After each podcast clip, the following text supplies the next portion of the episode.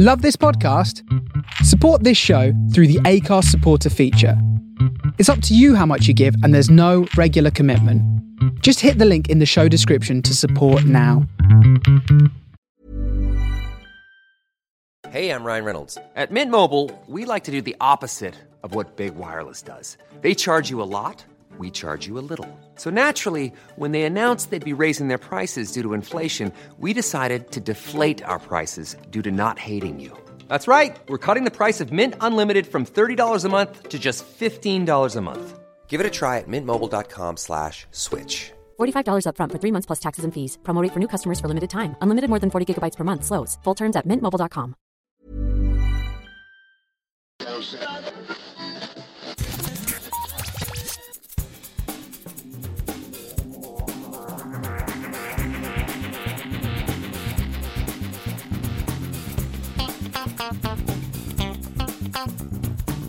Hello and welcome to episode 165 of Geektown Radio. I'm your host Dave, and I have with me It's Hanu. Matt. How you doing, David? All right, how are you? I'm fine, apart from what the doctor told me is a tension headache, uh, which has been kind of painful over the last two weeks. Aside Yes. from that, I've just been trying to get on with things. So, No, yes, they're they're a pain those things.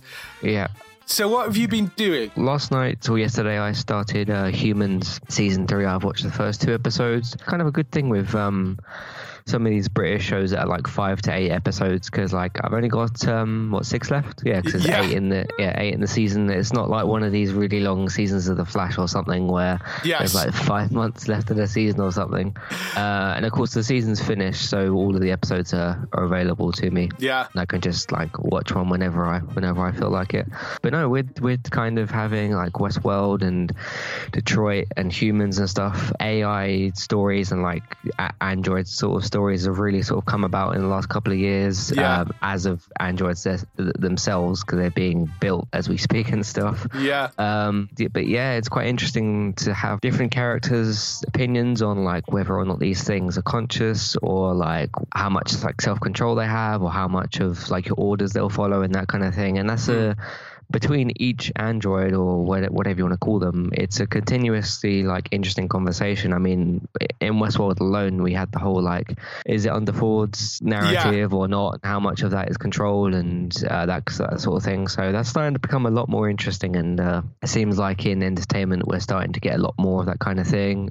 Because I think, yeah, I think we're getting a human season four, we're getting a Westworld season three, and will be, yeah. Hopefully uh, we'll get another AI type game in the future. But no, humans is is good. In a weird way, if you take the good ending to Detroit and made a sequel, season three of this is kind of it because it's like the whole free will kind of thing being sort of broken open and like Yeah. having the public's opinion be sort of very very different between per person and stuff. But it's a good season so far. I've only seen two episodes. Uh, the first episode's got an interesting little sort of cliffhanger that happened, uh, if you remember that far back. Right, right, Um, yeah.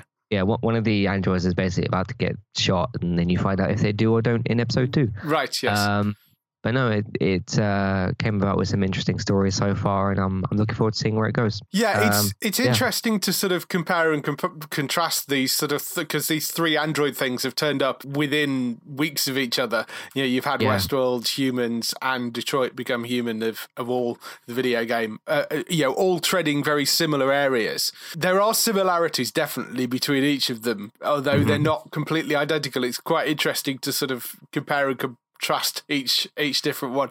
I love humans, obviously, anyway, but uh, season three I thought was particularly good and uh, only gets better towards the end as well. I I really Yeah. enjoyed it. I mean, so second episode continued that, and uh, I'm looking forward to seeing the rest. yeah, Um, and then I'll be out of AI stories because I finished the other two things that we mentioned.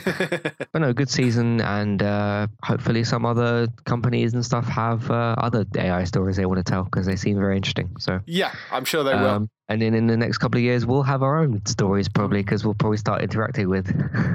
Uh, Yes, yes. I d- I don't know on how Close yeah. we are to Yeah. that, but uh, yeah, I mean, you know, with the the AI side of things is still a long way off, I think. But uh, but it, it'll Yeah. it does feel like it'll happen at some point. Yeah, I saw this interview of sorts with uh, Will Smith a couple of weeks ago, and he was talking to one of these Android things and asking them different questions, uh, and that was quite fun. So if you Mm. look up on YouTube, there's probably a whole bunch of uh, Oh, there will about be, these yeah. these things that are coming around. Yeah, speaking of Detroit itself, uh, my game of the year so far. Uh, I'm actually going to review it a bit later today. Right. Um, yeah, I completely messed it up in my first playthrough. I got every single major character killed. Um, yes, yeah, I, uh, I I did exactly the same thing. I the problem is don't try and be too nice in that game because you don't get rewarded for it. I think that would Yeah. be the answer. you have to be very, very careful because, like, it feels like one of them games where, like, if you miss a quick time event, your character will die or something. It brings a lot of interesting tension because when you're like in a fight with uh, the security guards and stuff, and you're playing as Connor or something, and you're doing a bunch of quick time events, if you start to mess them up,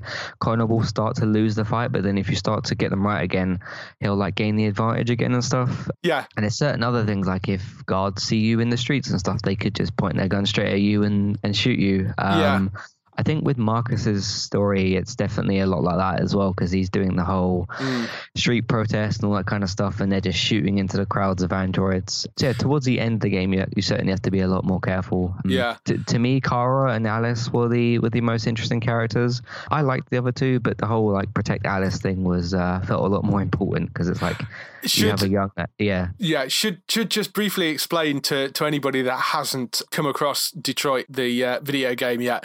Is it the same company as Heavy Rain? I can't remember. I think it is. um, Quantic Dreams. Yeah. Quantic Dreams. And they're brilliant at creating these stories where you take on a character, or in a lot of cases, multiple characters. And uh, if that character happens to die at some point during the game, the story continues without them. So you end up just missing that chunk of whatever their future story was. And that obviously changes what happens with some of the other characters as well. So uh, in this, your your main characters are an android who is a service robot to a single father and the child. You've got a droid who is a police officer, or rather helping a police officer. Yeah, like a detective. Yeah. Yeah, like a detective. And you've got one who is a helper to uh, an old guy, an old painter. Um, Yeah. You follow their various different stories as they start to emerge as sentient creatures and are fighting for their rights. So I, I thoroughly enjoyed the first playthrough, even though I did mess it up spectacularly, pretty much. yeah. Yeah. Um, I was so- like, oh, he's dead. She's dead. I was like, oh wait, all, all the main characters are dead. Yeah, I think Yeah. I lost. I lost Connor, the police officer, first. Then I lost the girl, and then I lost the um, guy, the guy that was the with the painter. Mhm. All of it depends on like the choices that you make and stuff. So you might have a completely different ending to to someone else, and the whole like self control kind of thing will again depend on like the choices that you make and stuff. Yeah. So it's it's interesting if you were to explain your ending to somebody. It's not really a spoiler because then they might play the game and make completely different choices to you. Yeah. Um, But no, it's quite cool. Yeah, Uh, and it's my game of the year so far. yeah. Uh, no, it, Um, it was absolutely excellent. Despite the fact I messed it up, it was a superb game, and uh, does make me want to go back and play through it again. So, And then the comedy I started because I was I've been watching things like Handmaid's Tale and Wentworth and right. Sons of Anarchy, which are all kind of hard hitting shows. Yeah. Um, there's a lot of like just death and stuff. Less so, I guess, in Wentworth if you were to compare those three shows. So I thought like, hey, I want some, I want some comedy. I need some comedy. Uh, and then I remembered I hadn't started Silicon Valley, uh, and I Ah. started that. The box set's on Now TV. It's available until September, so I'll watch as much as I, I guess I can until then. Uh, I'm right at the end of the first season. I've got three episodes left, and it's essentially about this guy who's got this compressor company who can make like data files really, really small Yes. um, to a point where this guy, this other company is like, wow, this is incredible. We should get this guy in and talk to him and make him offers and stuff. And then you got TJ Miller in there. I can't remember his name, the character, but he's quite sort of. Ehrlich. He, stand, yes. he, he stands out basically as quite funny and sort of uh, tells his, I won't use the exact word, but he tells his uh, friend who's in charge of his company to not be a nice person because that will get you further in life, basically, Yeah. uh, which is a funny philosophy. I guess, but I'm interested because he's not. Was he not in the fifth season? TJ Ehrlich's, Miller? Not in the fifth season. Yeah, that character gets written out um, Oh, okay. after he leaves the show. There are some changes from season one to season two as well because of the uh, the actor that played Peter Gregory died during se- Oh. between season one and two. So um, he ends up being replaced by somebody else called Laurie Bream, who is equally brilliant though as well. They, I mean, she's still in it as a character on the show, and she's fabulous. You've got a lot of good stuff coming in season two, three, and four, and Cool. It, it feels a bit of that like season one basic start where you're like you're finding out who these characters are and where what they want to do themselves and um, that sort of thing. But I'm wondering how the show is without TJ Miller because he does just randomly pop up and give You actu- comedy and stuff. You So- actually don't miss him in that Okay. fifth season. You really don't. I think maybe as you've gone on, his roles maybe reduced a, li- a, a slightly as you've gone through the seasons, and you don't miss him in the fifth season at all. It works perfectly well without him at that point in the story. I mean, I like T.J. Miller, and you know, he's Ehrlich was a funny character. I can honestly say I watched the fifth season and didn't really miss having him there. So Okay. I think it it's fine. So don't worry too much about that. But no, I'm looking forward to seeing where uh, where the rest of the show goes and how the, the company gets on. So over on my side, I, I've been out to see some uh, stand-up comedy again. As I, I think I mentioned last week, Mark Steel was uh, performing quite close to where I live, so I went to see him. He's a sort of uh, political. You'll know him from things like "Have I Got News for You" and, and shows like that. He's and he's a columnist and a political comedian as well. Uh, hilariously funny. He was supposed to do. He was supposed to end at ten o'clock. He finished at eleven. so. So if you get a chance to go and see Mark Steel, he, he's very difficult to get off stage, I think. so uh, yeah, well worth Well- well worth your money to go and see, definitely. Well, sounds like he's not short on material then. So oh good. no, Yeah. a lot of it was him just chatting about things, and you know he goes off Hmm. on a tangent. He's uh, yeah, just brilliant though, very very funny. Mm-hmm. Um, TV wise, a couple of new shows. Sharp Objects I watched. It's this new massive HBO drama. If you've seen anything on Sky Yep. Atlantic recently, you can't fail to have seen an advert for it. Mm-hmm. Um, basically, follows a uh, reporter who is sent back to her hometown to report on disappearance of missing children. It would seem that this mirrors something that happened in her life when she was very young. Uh, Yeah. There is a sister or half sister that that uh, seems to have been killed when she was little. So she's very much your sort of alcoholic kind of reporter. She always seems to have a drink, in- a drink in your hand. Yeah, But not massively comfortable about being back in this little small town. Seemed much more, ha- much happier being in a big city. So he's struggling a little bit with dealing with seeing sort of all these people that obviously know her from when she was small. So it, it's quite interesting the way that it's been put together. It's fairly dark, very enjoyable though. I've only seen the first episode so far. The second episode is actually on my Skybox, waiting me to get for, for me to go and watch it because it yeah, premieres. it's probably there now. Yeah. Yeah, it will be there now because it's actually premiering at 2 a.m. with the US, and then it comes on again 9 p.m. in the evening as well. For those of you that haven't got skyboxes to to record things, although I can't imagine there are that many of those around at this point. Yeah, I don't. Yeah, Um. So, uh, yeah, that's well worth going to watch. That's in Sky Atlantic. yeah, I thought that was quite good. It, it's interesting how I'm like looking around for comedies, and then like the Yeah, object starts, but hey, it, that wasn't in my control. So Yeah. um, no, it always one seems of the darkest shows. Yeah.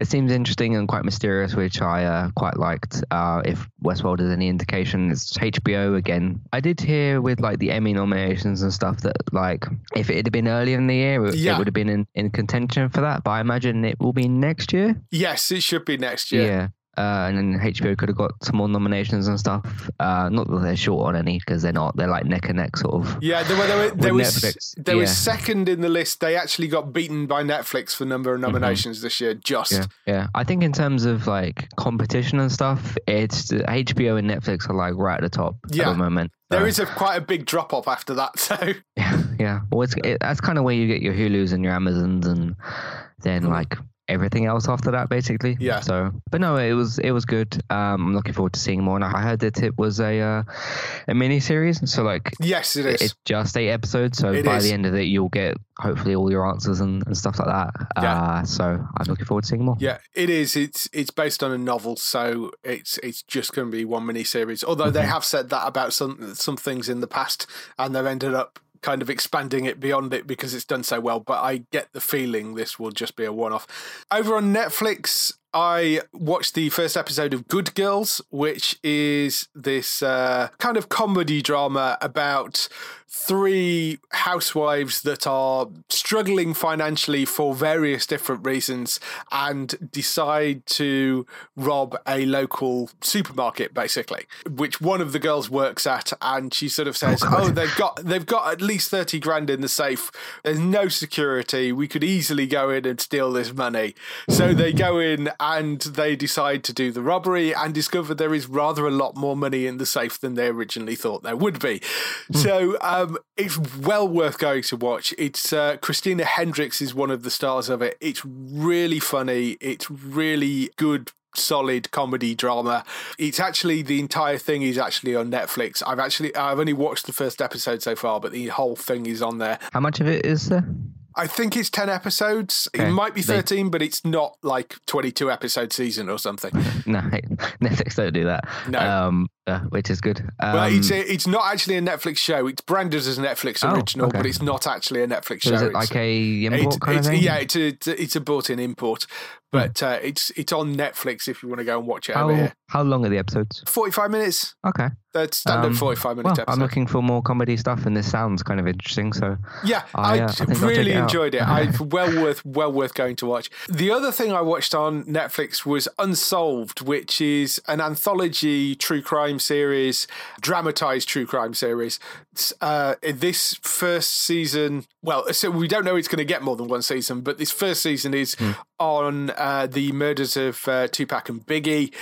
Which uh, is Ah. something that I remember happening very clearly, uh, you know, when I I've was never, younger. I've never heard of a documentary on the, the Tupac murder, and that's one that's like Well, they, as I say, this isn't. quite well or whatever, or Yeah, this quite a lot. this isn't a documentary as such. Okay. It's it's a uh, true crime drama in the vein of your American crime stories and um, those Oh, sort right, of things. okay. It's Yeah. it's that sort of thing. It's a dramatization of it.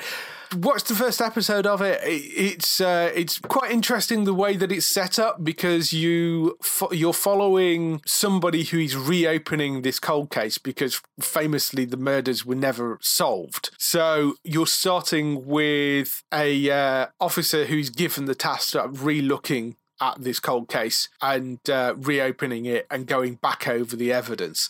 So uh, that's the sort of starting point for it. You then have flashbacks of uh, Biggie and Tupac and um, what the events were going on at the time, the murder itself. Bits of it are intercut with the real life footage as well, which is kind of interesting. And you get to see how closely they match some of the stuff up. You know, there's a there's a point where um, Biggie is in a club with Sean Puffy Coombs, Puff Daddy, whatever he wants to be called these days, Right. and um, they've recreated that scene. And then there are they cut to um, somebody that was obviously with a camcorder at the event and taping it, and Mm-hmm. uh, you kind of get to see the same sort of thing from from real life and from the dramatization, which is really interesting. I, I really enjoyed it. I thought it was very well put together. I am very much looking forward to watching the rest of it. I've only seen the first episode at the moment. I, am very interested to see how they end this because it wasn't solved that murder um, Yeah. or those murders. So I'm intrigued to see what they actually come to the conclusion of the uh, the season. So um, Maybe they do some sort of your own interpretation type of ending, where it's a bit like still a bit of a mystery, but I, I don't know. I believe it's it's based on it's based on a book. This one where I think he lays out what he think actually happened. The the guy that was writing the book. So maybe that's where you sort of end up. But I I'm interested to see how ambiguous they leave it towards the end of it. So Hmm. um, one to watch out for though. But the whole season of that is also on Netflix. It's uh, it's interesting, particularly if you like those sort of true crime dramas.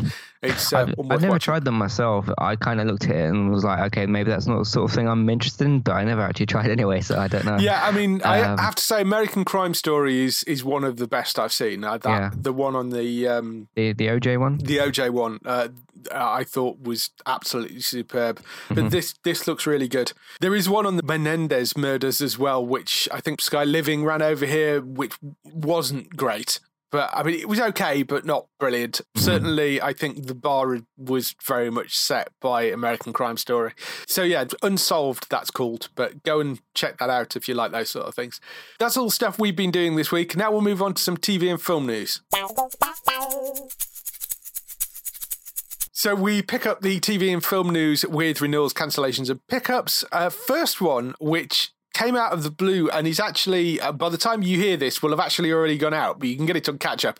Uh, Who is America, which is this new comedy series from Sacha Baron Cohen, where he's back to his old role of conning people into saying ridiculously stupid things on TV, um, which uh, looks brilliant. And there's always already been an argument with him and Sarah Palin, the uh, uh, American congresswoman who ran for president. There's always been a already been a confrontation on Twitter with her uh, because she's claiming that he tricked her into it and uh, he came back with a hilariously funny response.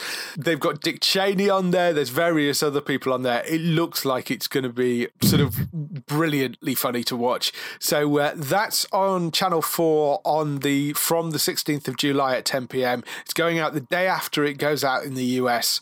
One to look out for. As I say, by the time you hear this, it will have already gone out. So if you weren't aware that's where it was, go and get the first episode on catch up and then you can kind of series link the rest of it.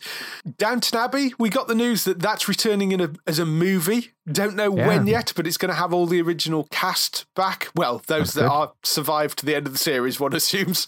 But um, those lot are all going to be back and they're going to be in a movie. We don't know any more about it than that, other than it is happening. And uh, they have finally greenlit it. It's been talked about for years, that, but it's Yeah, I, me- yeah, I remember as the final season was like happening or whatever, they said, okay, we might do a, a film in the future. So it's Mm. good to see. I imagine fans are happy, or at least some of them, I, I would guess. Um, so yeah, it's good that it's, it's happening. Yes, and uh, Queer Eye, the um, Netflix makeover series, has been renewed for a third season as well, which I haven't watched any of yet, but everybody tells me it's great, so well worth watching.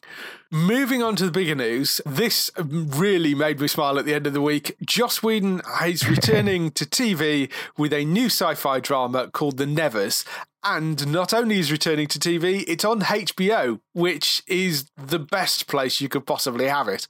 HBO is one of those things. It's a bit like Netflix. It's quite rare when something fails on those sh- on those uh, streaming. Oh, yeah. yeah, or those Yeah. premium cablers. So uh, I'm incredibly happy that that's where this has ended up, and it gives him less network interference, which has always been Joss's problems with his previous shows. His networks hmm. complaining that he's spending too much money, or they don't think it'll work, and they want it in a different order, as the case with Firefly and all that sort of stuff. So you're likely to get much less network interference. They, I think, will probably leave him alone and let him get on with it, and let him let whatever the show is live or die by whatever he decides to put on screen.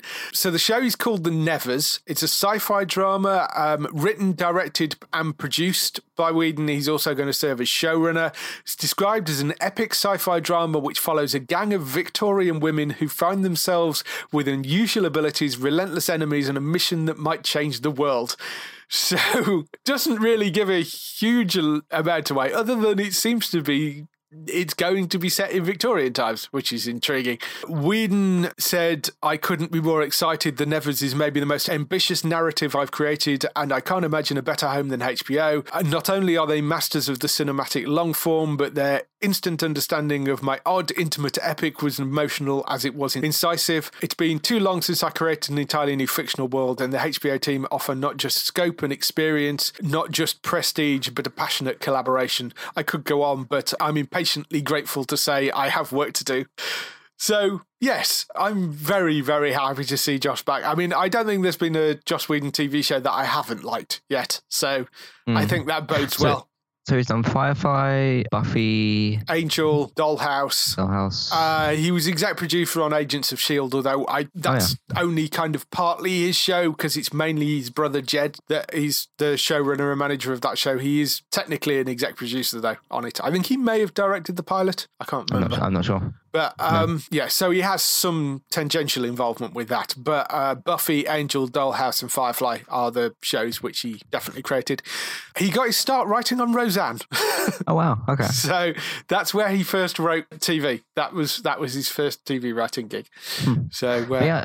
But yeah, I look at this and think like Joss Whedon, yes. HBO, yes. I heard that these women have like some type of powers or Yes, abilities. unusual that abilities. Sounds good. HBO like to actually spend the money that they get, so that's good.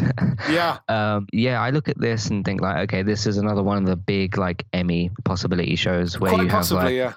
your Handmaid's Tales, your Westworld, your Game of Thrones, uh, Stranger Things, those, those sorts of things that get nominated for Emmys. Yeah. Because when you think of Emmys and stuff, you kind of look at Netflix and HBO. Like, there's some other Yeah. shows like This Is Us and stuff, and Handmaid's Tale on Hulu, and um, where's uh, This Is Us? Is it, is Uh, it, uh, NBC. NBC. Yeah. NBC. Um, I, I think NBC were in third place on that list of number of Emmys, and I think a lot of that was was due to the fact that they have This Is Us on there. Yeah, they got uh, they got the Game of Thrones, Westworld. They got that Watchmen series that's hopefully coming out soon. Yeah, Uh, they got this new uh, the Nevers thing, which sounds good. So Mm. yeah, they're in they're in a good place still. yeah, Very much looking forward to this as well. So, yeah, very much so. Uh, and he's not he's not doing um, Batgirl anymore, is he? No, no, he decided so he couldn't get a handle on the script, so he's decided he's not doing it. Well, if all his focus is on this, then it should be as good as what we hope. So Yeah, absolutely. Yeah. Moving on, we have director of uh, District 9, Neill Blomkamp, is going to be taking on Robocop.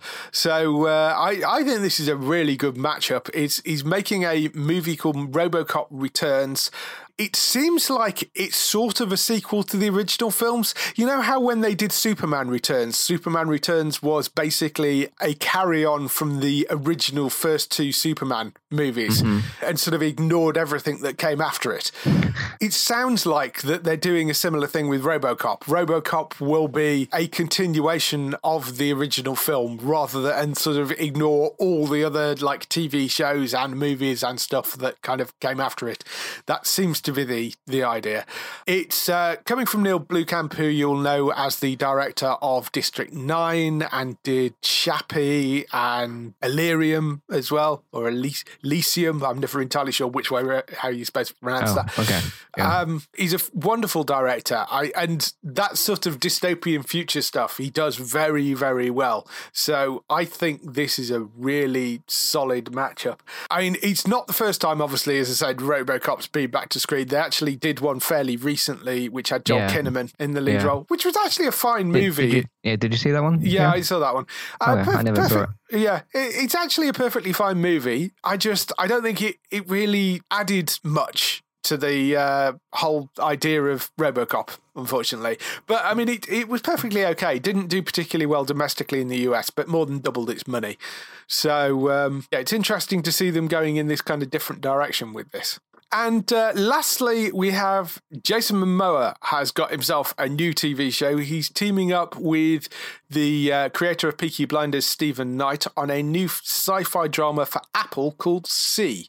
Jason Momoa, obviously being the uh, guy that's currently portraying Aquaman and was Khal Drogo on Game of Thrones.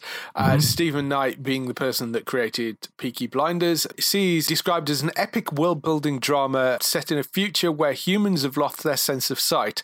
This drives people to discover new ways to interact with each other in the world around them. This new way of life is challenged when a set of twins are born with the ability to see. Momoa is set to take on the role of Baba Voss, who is a fearless warrior, leader, and guardian presumably guardian to the two sighted children, you would That assume. would make sense. Yeah. Um, so yeah, interesting to see him going back to a TV show. Interesting that it's coming to Apple as well. I mean, Apple have picked up a number of TV shows. They've got a uh, remake of Steven Spielberg's Amazing Stories coming, a a new sci-fi uh, space sci-fi drama from Battlestar Galactica's Ronald D. Moore, uh, Little America from the creators of The Big Sick, Kumail Nanjiani and Emily V. Gordon. Uh, there's a, a comedy from Kirsten Wiig. There is a new psychological thriller from M. Night Shyamalan. So they're picking up a lot of TV shows and they're putting things into production. At the moment, they don't really have a platform for displaying any of the said stuff other than iTunes, yeah. I guess. Because like things like Netflix and YouTube are on a lot of devices and stuff, and Apple, the Apple Store isn't really on that many different things. no, So, uh, I mean, you've got the Apple TV and the box, and you've got iTunes on like your computer, but the accessibility isn't quite that good right now. no. I mean, I I hope that they're going to come up with a separate app for doing this. Yeah, that would make Um, sense. And then uh, you can and a get it on separate- consoles and, and TVs and stuff like that. Yeah, it would be good if they come up for a separate service. I think Apple being Apple, they may not do that. But I think that's a mistake because I don't want to have to buy an Apple box, you know, TV box, just to get this content. That's kind of annoying.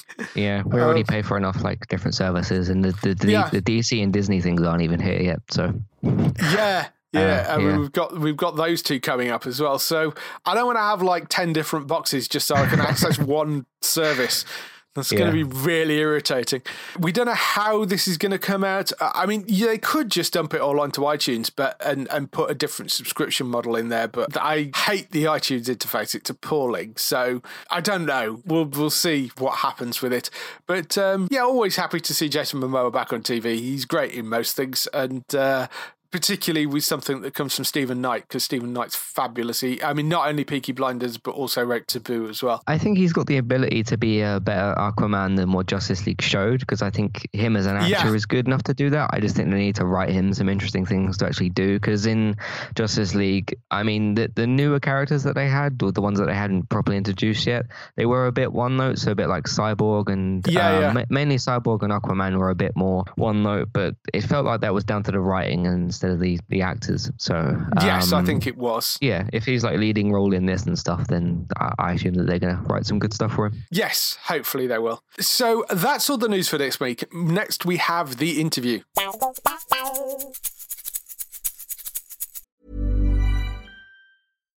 When you make decisions for your company, you look for the no brainers. And if you have a lot of mailing to do, stamps.com is the ultimate no brainer. It streamlines your processes to make your business more efficient, which makes you less busy. Mail checks, invoices, legal documents, and everything you need to keep your business running with stamps.com. Seamlessly connect with every major marketplace and shopping cart. Schedule package pickups and see your cheapest and fastest shipping options from different carriers with rates up to 89% off USPS and UPS rates. And with the stamps.com mobile app, you can take care of mailing and shipping wherever you are. Make the same no-brainer decision as over 1 million other businesses with stamps.com. Sign up with code program for a 4-week trial plus free postage and a free digital scale. No long-term commitments or contracts. That's stamps.com. Code program. The interview this week is with costume designer Karyn Wagner. Karyn is known for designing the costumes for a number of huge movies such as The Green Mile, The Notebook. Uh, she's also worked on TV series The Red Road, the wonderful comic book adaptation of Preacher, and the miniseries Waco. We do talk quite extensively about Waco in this interview. Unfortunately, it's never actually aired over here.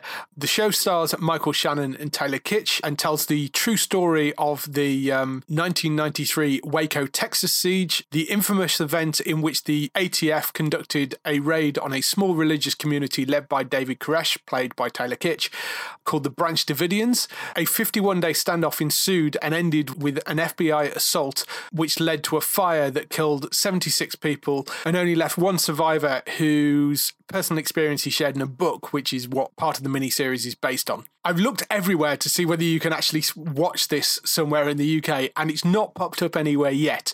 But uh, if it does, we'll let you know. It's a really interesting sounding drama, and although it's not available in the UK yet, just talking to her about it and the way it was created and the detail they went into, I think is really quite interesting. We also talk a little bit about uh, Preacher as well because we love that show. So you know, uh, we've got, got to talk a bit about Preacher. That was great. So we get to hear a bit about that as well.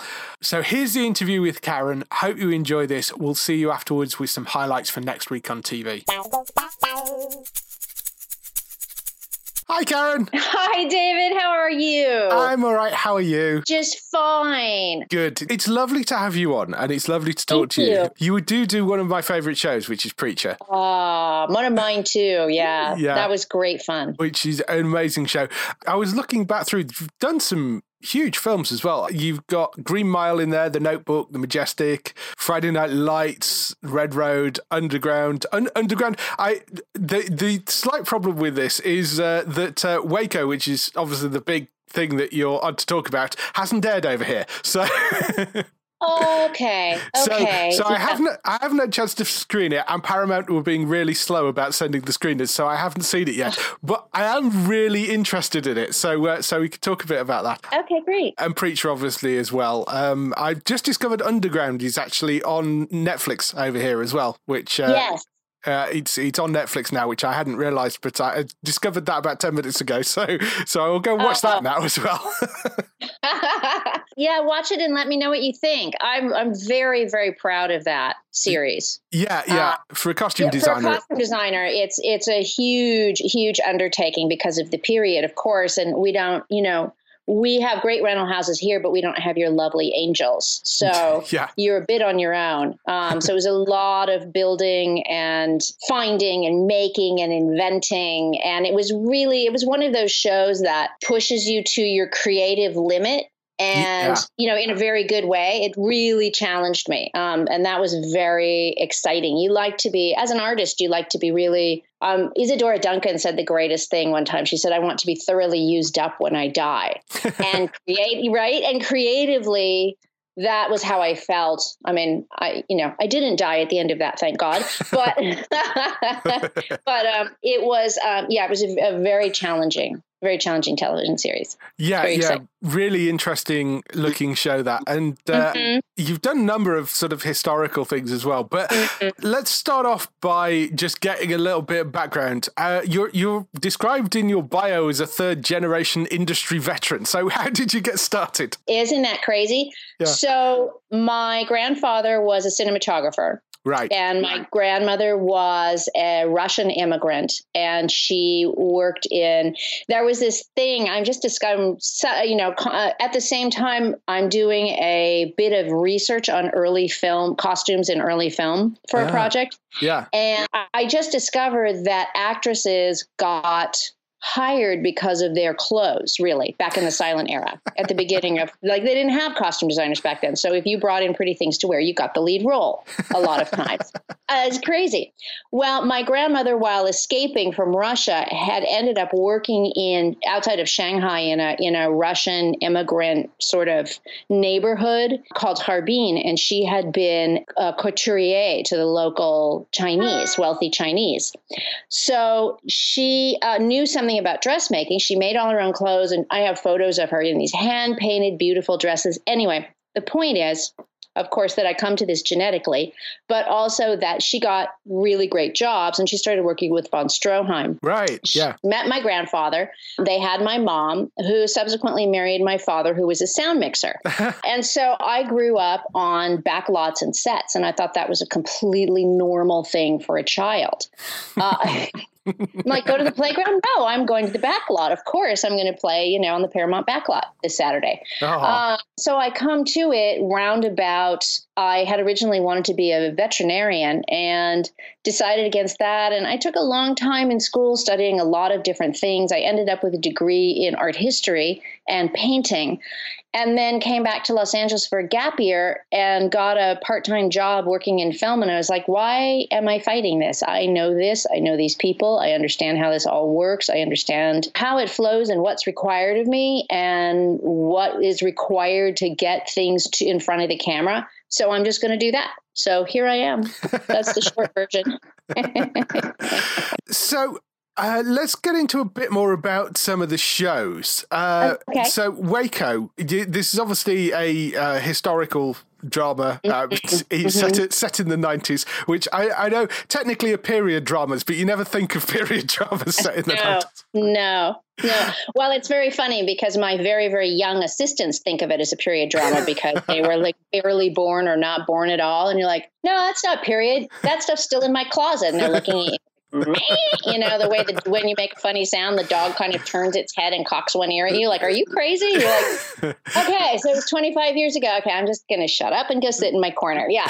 Um, so it is a period movie. And when I went to the rental houses to see what they had here, they didn't think it was a period movie yet either. And I Yeah. got the same response that I had given out. So we ended up shopping a huge amount of that show at thrift stores. In we shot in um, uh, New Mexico Yeah. and in um, Santa Fe. And so I was in Santa Fe and Albuquerque, you know, on almost a daily basis, cleaning them out of, you know, everything that was really like 80s, late 70s, 80s, and some early 90s for the Washington folks. But but Mount Carmel, where David Koresh you know had his group of people his followers i really backdated them to mid a mid to mid late 80s Yeah. because i felt that they would be very un, you know they would not be fa- they would not be following fashion they would wear some people that were in the compound who came from London or Hawaii or or Australia, some of them were very fashionable and were very on point. Hmm. But mostly their their religious beliefs were far more important than looking fashionable. So they were so I backdated almost everybody. And I have this photograph of a receipt that must have been 10 feet long, so like three and a half meters, right, long, um, from the thrift shop, you know, and the and the cashier, you know, the nice young lady behind the cashier, uh, just beaming because it was the biggest sale she'd ever made. and I sent the I sent the the photograph to a bunch of my producer friends. I'm like, look, here I am saving this production money, and they're all sending back like the big thumbs up, like that's amazing. oh dear. Yeah, I, yeah. Yeah. I bet there was a lot of thrift shops around there that were very, very happy you were in town. very very happy, indeed, indeed. It was very funny. Yeah, yeah. So, I mean, when you're working on something like that, how historically accurate are you trying to be? Because we, I, I interviewed Eric Carlson, who was the production designer on uh, Manhunt Unabomber, and uh, he he was sort of saying when they were doing a lot of the production stuff and they were doing the shed and all that sort of thing, Mm-hmm. they were having to be so meticulous on like labels on jars and stuff because. Yes. Uh, ju- Just because they knew there were going to be some history nerds out there going, yeah, that label's wrong, you know, that, that's not correct. Yeah, absolutely. Is it the same sort of thing with the costume design as well? Yes, and I think you know, much like the Unabomber picture, it's not only do you have history nerds who are doing the research, and there is so much research out there when you really dive into it. Most of everything about what happened at Waco is documented. So, you know, I wanted to get everything really right. Um, I recreated not only Koresh and his wives and his children, but also the other people at the compound. I tried to cast an extra and give specific wardrobe or costumes to even the extras. You know, I, I made sure that they were, and the, the first AD was very gracious about letting me help cast people who looked like people who had been there. So we tried to Right. double everybody.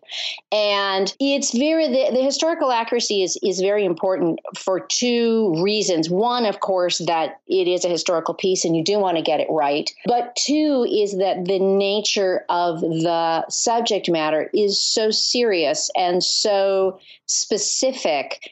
And so you want to help create the perfect emotional tone, as it were. Right, yeah. So you want to you're walking a tightrope you you're specifically not making it fashionable but not making it too unfashionable not putting in crazy loud prints unless they're specifically for a character who did that. And even then you you mute it down just a little bit because there's something that I like to refer to as a covenant with the audience which is that you put clothes on people for specific reasons. You want a specific reaction. You want to signal specific information to the viewer. Hmm. And you want to do this, you know, if it's if it's like Underground was a show, of course it was a show about a very specific message first.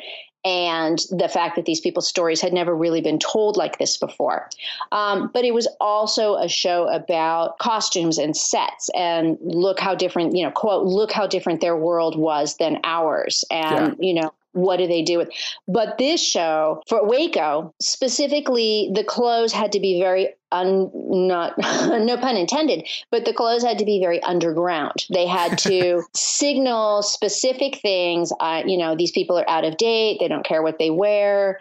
You know everything's clean and it's very um like men weren't allowed to wear shorts. Women weren't allowed to wear shirts with sleeves above the elbow you know so that there wasn't the flirtation was frowned upon They were there to study the seven seals. Yeah. And yeah, so you had to signal all of that, but in a way that didn't actually distract the viewer into looking at the clothing. Right. So, yeah. So it's a kind of historical accuracy with a, an additional few layers to it, if you will. Yeah. Um, if that makes sense. Yeah, that's that's kind of interesting because it's one of those things that you you don't want people to be staring at the costumes, sort of going, "What what are they wearing?" You need it to blend, but you also need it to stand out in some ways as well. Well, you need to differentiate the characters. Yeah, so yeah. you so there was a group of people who moved there to live with him, and they were from London. A couple of big families moved Right. there from London, and then you had people who'd grown up in West, like his two wives, uh, Michelle and Rachel, two of his wives, I should say.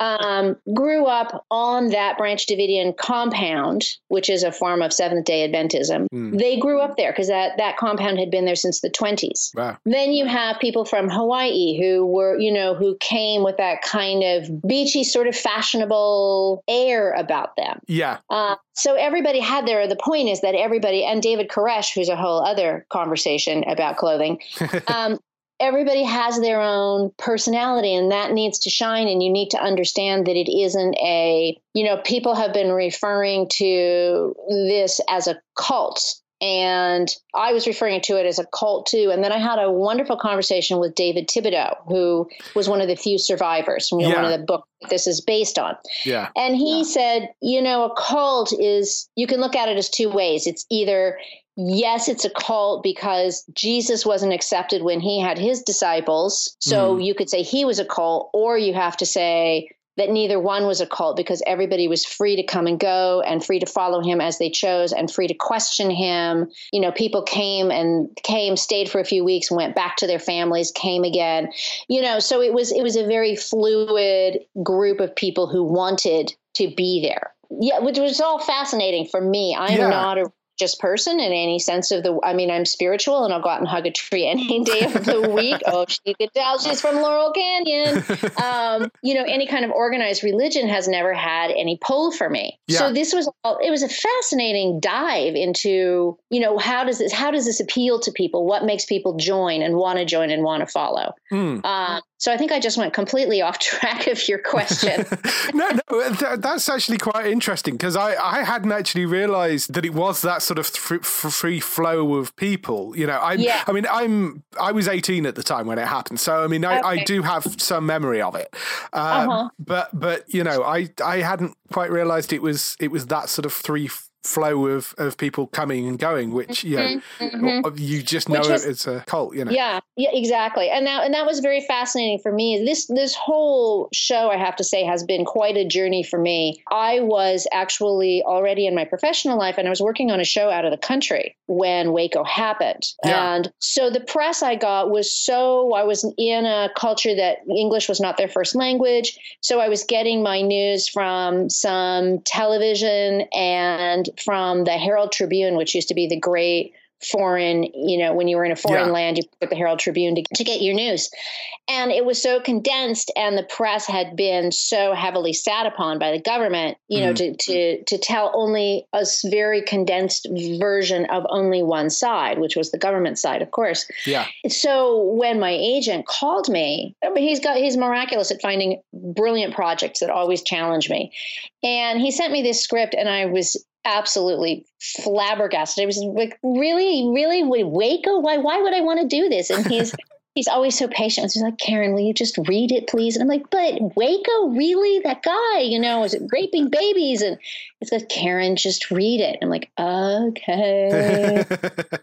And then I read it and I did like, I don't know, maybe a half hour's worth of research. And I called him back and I said, I have to do this. I absolutely, it was stunning because once you actually got into the Branch Davidian side, what hadn't been presented by the press and hadn't been told, and you had to dive really deep into the internet to find any kind of firsthand account because so few people survived and because there's so many you know, with anything like this, the conspiracy theorists come out and people with some very, let's, I'm, I'm using air quotes here, interesting ideas, you know, come out of the woodwork, and you're like, mm, okay, so what part of this?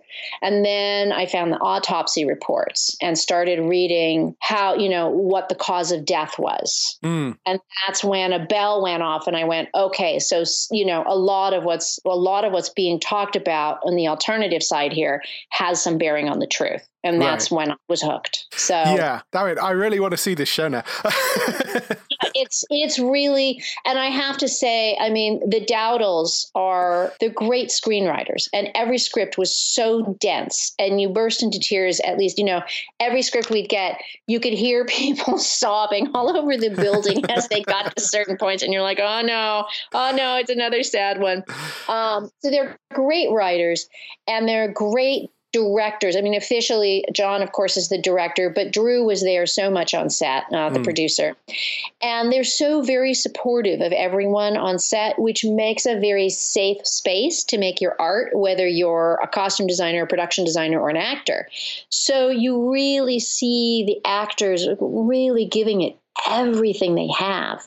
And Taylor worked so hard to inhabit David Koresh.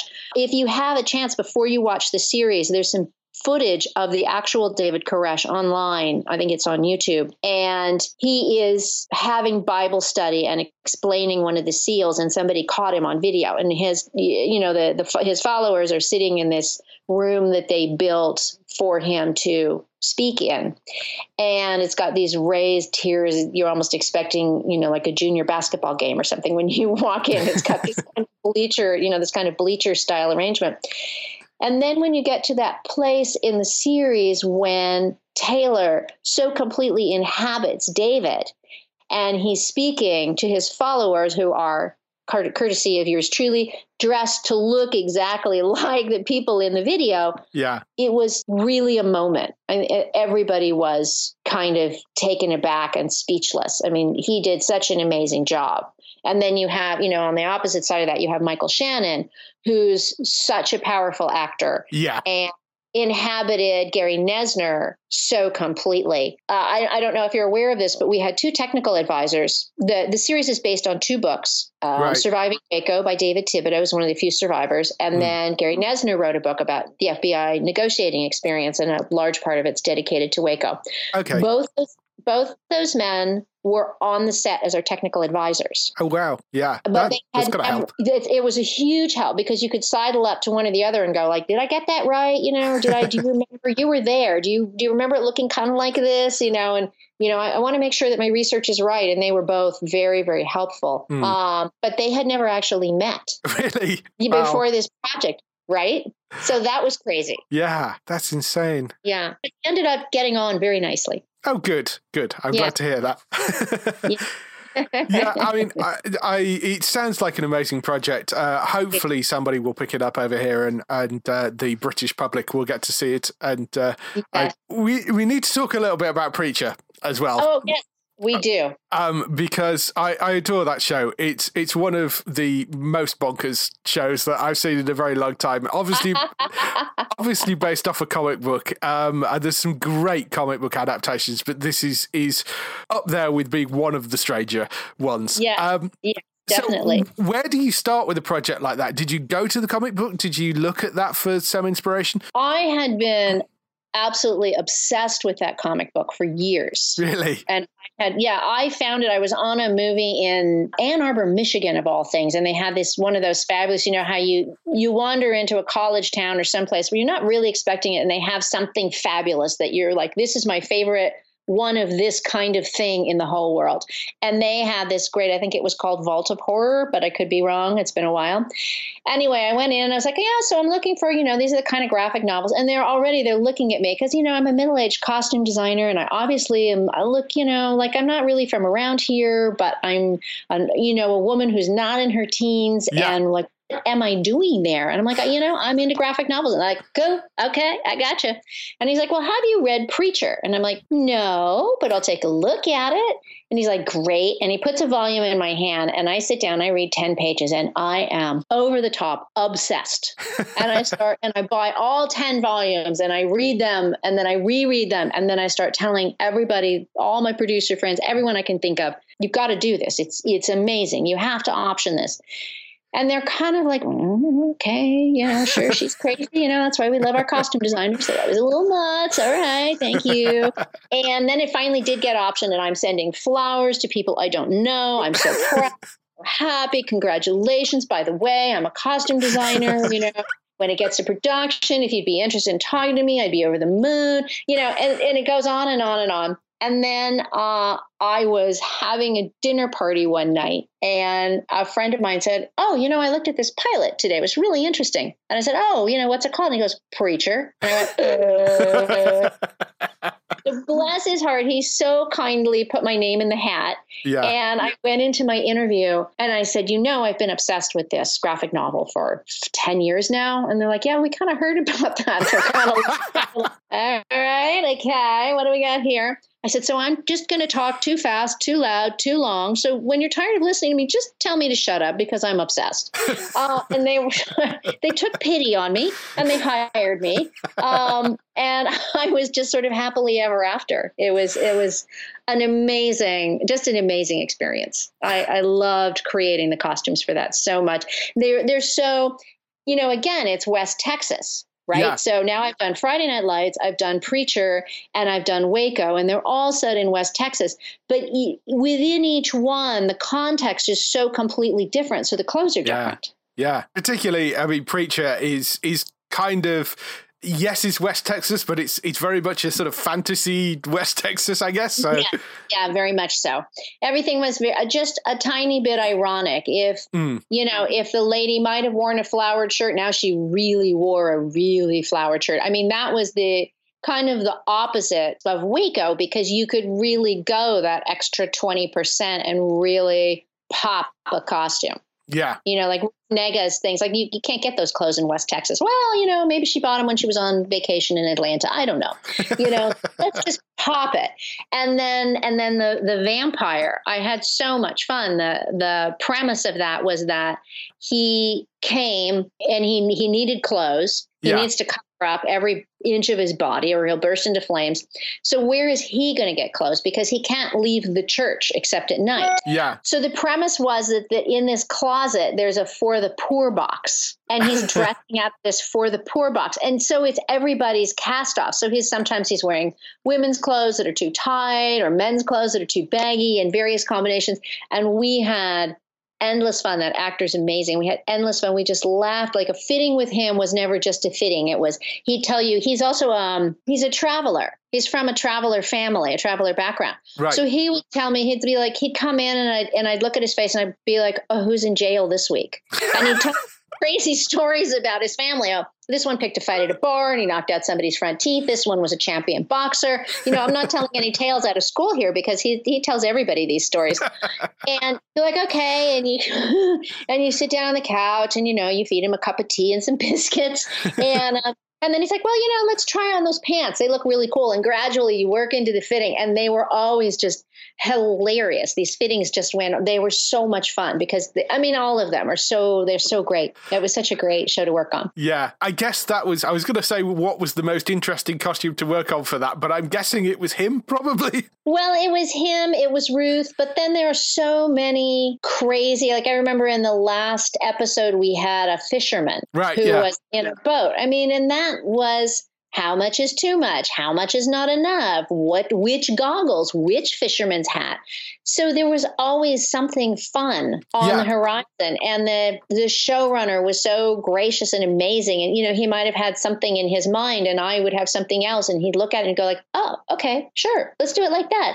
Um, you know, and another super talented writer. So I think that's always the thing that makes me so exciting. So excited is, is great writing. Yeah, I mean, there, and this there's just such an amazing set of costumes. You also got um, Graham McTavish's character in that as well. The uh, the Oh, the yes. cowboy Saint of Killers. Saint of Killers, yes. So you got to do a cowboy costume as well, which must have been Yeah, fun. yes, and that whole town. Yeah. Yeah, it's such an amazing show, and uh, I'm so looking forward to it coming back again. It's uh, it, it's brilliant. It's really good fun. Thank you. I will try wrap up with uh, a few last questions. So the first one is, what TV shows are you watching at the moment? Uh Stranger Things. Yes. The Crown. You know, I just got out of Oscar season, so I watched over a hundred movies so that I could vote. yeah. So I have been watching a lot of TV, but people are recommending things. So, uh, you know, give me a month and I'll probably have much better answers for you.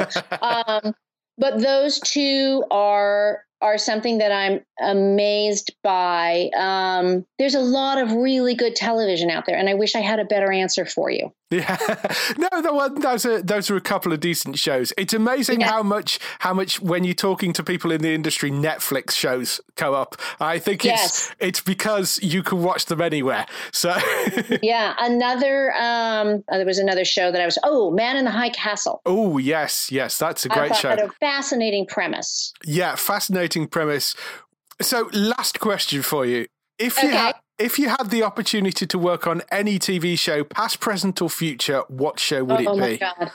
Somebody asked me this the other day, and I don't know because there's so so much great television out there. Yeah, This is really going back, but there was a show in the '60s where a guy arrives in an egg in the future. Does that ring a bell to you? I I couldn't tell you which show it was. I, Exactly. But I remember being transfixed by that idea and being transfixed by, you know, what he looked like as opposed to, I mean, even then I was very young and it was a rerun, but I remember being transfixed by his clothes versus this sort of futuristic idea. I mean, it was probably made in the 60s, I want to say, or maybe the late 50s.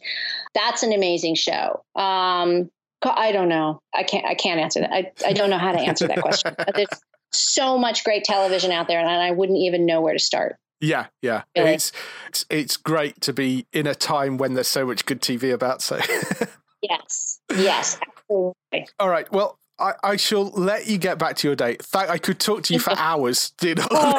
You too. You too. We'll have to do this again one day. Yes, we we will. Next time you've got um, a new show coming up, come back on because we could we could talk again. It's been great. okay, terrific. All right, Great. uh, lovely so to speak to you. Yeah, You too. speak to you soon. care. Cheers, bye. Yep. Bye. So that was the interview with costume designer Karyn Wagner. As I said before, uh, Waco is not currently available in the UK as far as I can tell. Preacher, you can catch the third season of that, which is currently going out on Amazon Prime. And Underground, which we briefly mentioned on there, you can find on Netflix, which is another show well worth going to watch. So um, that's that for the interview. Next up, we have some highlights for next week on TV. So, highlights for next week on TV. We have Unreal, the wonderful, wonderful, brilliant series. This uh, season four of that is coming to Amazon Prime on the 17th of July. Uh, this is the show which is about the going ons behind the scenes of an American dating series, one of those bachelor type things. Oh, okay. Um, it's uh, but it's it's a drama based behind the scenes. It's a comedy drama based behind the scenes of American Dating Show, which I know doesn't sound like the sort of show you'd normally watch. Honestly, one of the best TV shows I've seen in recent years. It's so wonderfully done. It's actually the second time we've had this this year because they shot season three and four very close together. So uh, season three was out earlier in the year. Season four is coming out now. So we've actually had it twice this year. But it, it's utterly brilliant, and I would urge anybody to go and watch it. I think it's fabulous. Well, apparently a lot of people like uh, Love Island, so yes, that is Yeah. true. I remember Sadly. checking Twitter on one of the days it was on, and it had like fifteen thousand tweets or something, and it was Oh. like for the whole week it was on or something. It had a lot of conversation around it. There's, So, there's too much decent drama to be watching rubbish like Love Island. Yes. Um, Suits season eight. So that is the next season of Suits comes to Netflix on the 19th of July. This will be the first season with uh, out Meg- Meghan Markle and Mike in it. So uh, I'm yeah very much looking forward to seeing how this plays out. And the early reports of it seem to be saying that you don't really miss them too much, which is good. But I am looking forward to seeing how that runs. I watched a uh, season one trailer a couple of months ago because I hadn't started it yet, but you, you kept talking about Yeah. it and I got interested. I haven't started the show yet, but I, I might try to at some point. It looks looks just kind of fun. It is In, one a wonderful fun show. That it's one of those things though. as We were sort of talking about episode leds earlier. It's one of those things that there's like twenty odd episodes or sixteen odd episodes a season, and you do kind of think, oh god, there's seven of these. I'm going to get through now.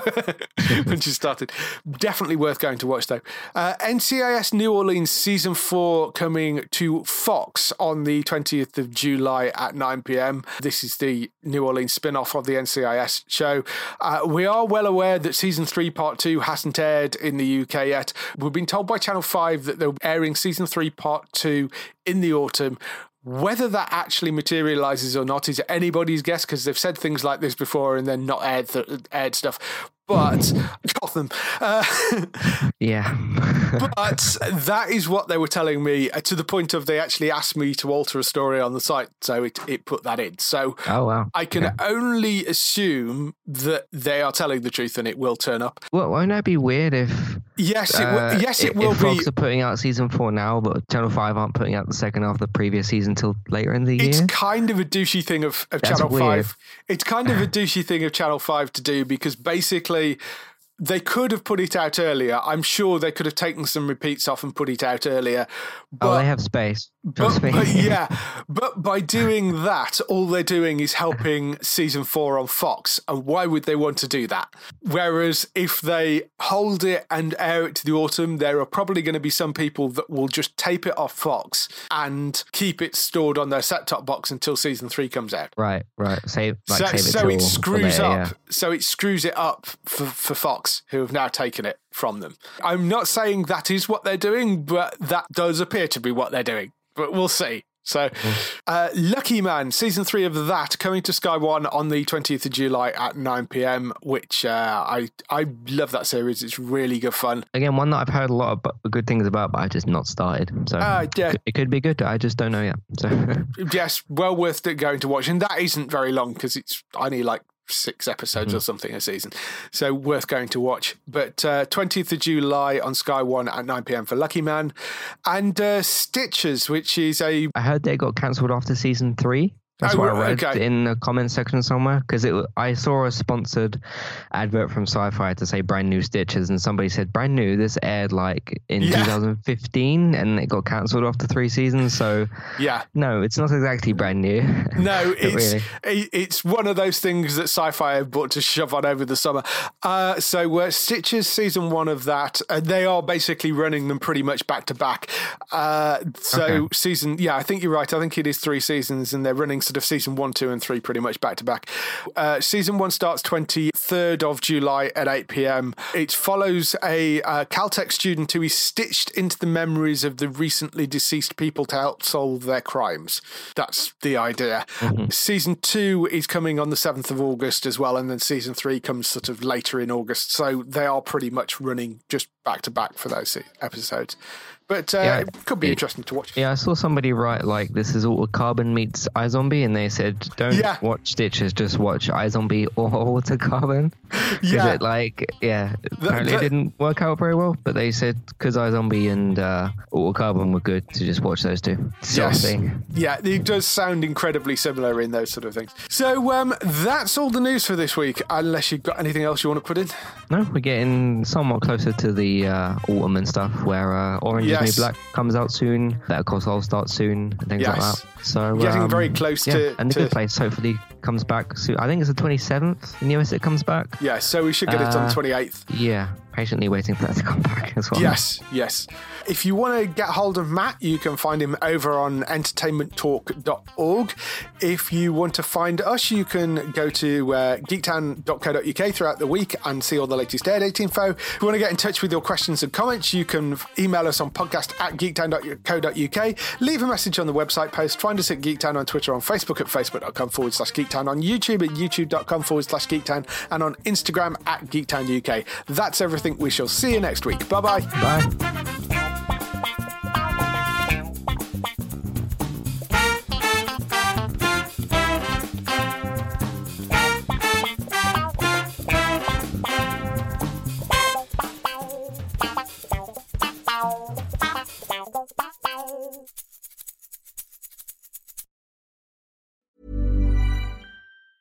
Hi, I'm Daniel, founder of Pretty Litter. Did you know cats tend to hide symptoms of sickness and pain? I learned this the hard way after losing my cat, Gingy. So I created Pretty Litter, a health monitoring litter that helps detect early signs of illness by changing colors, saving you money and potentially your cat's life. Pretty Litter is veterinarian developed, and it's the easiest way to keep tabs on your fur baby's health right at home. Go to prettylitter.com and use code ACAST for 20% off your first order and a free cat toy. Terms and conditions apply. See site for details.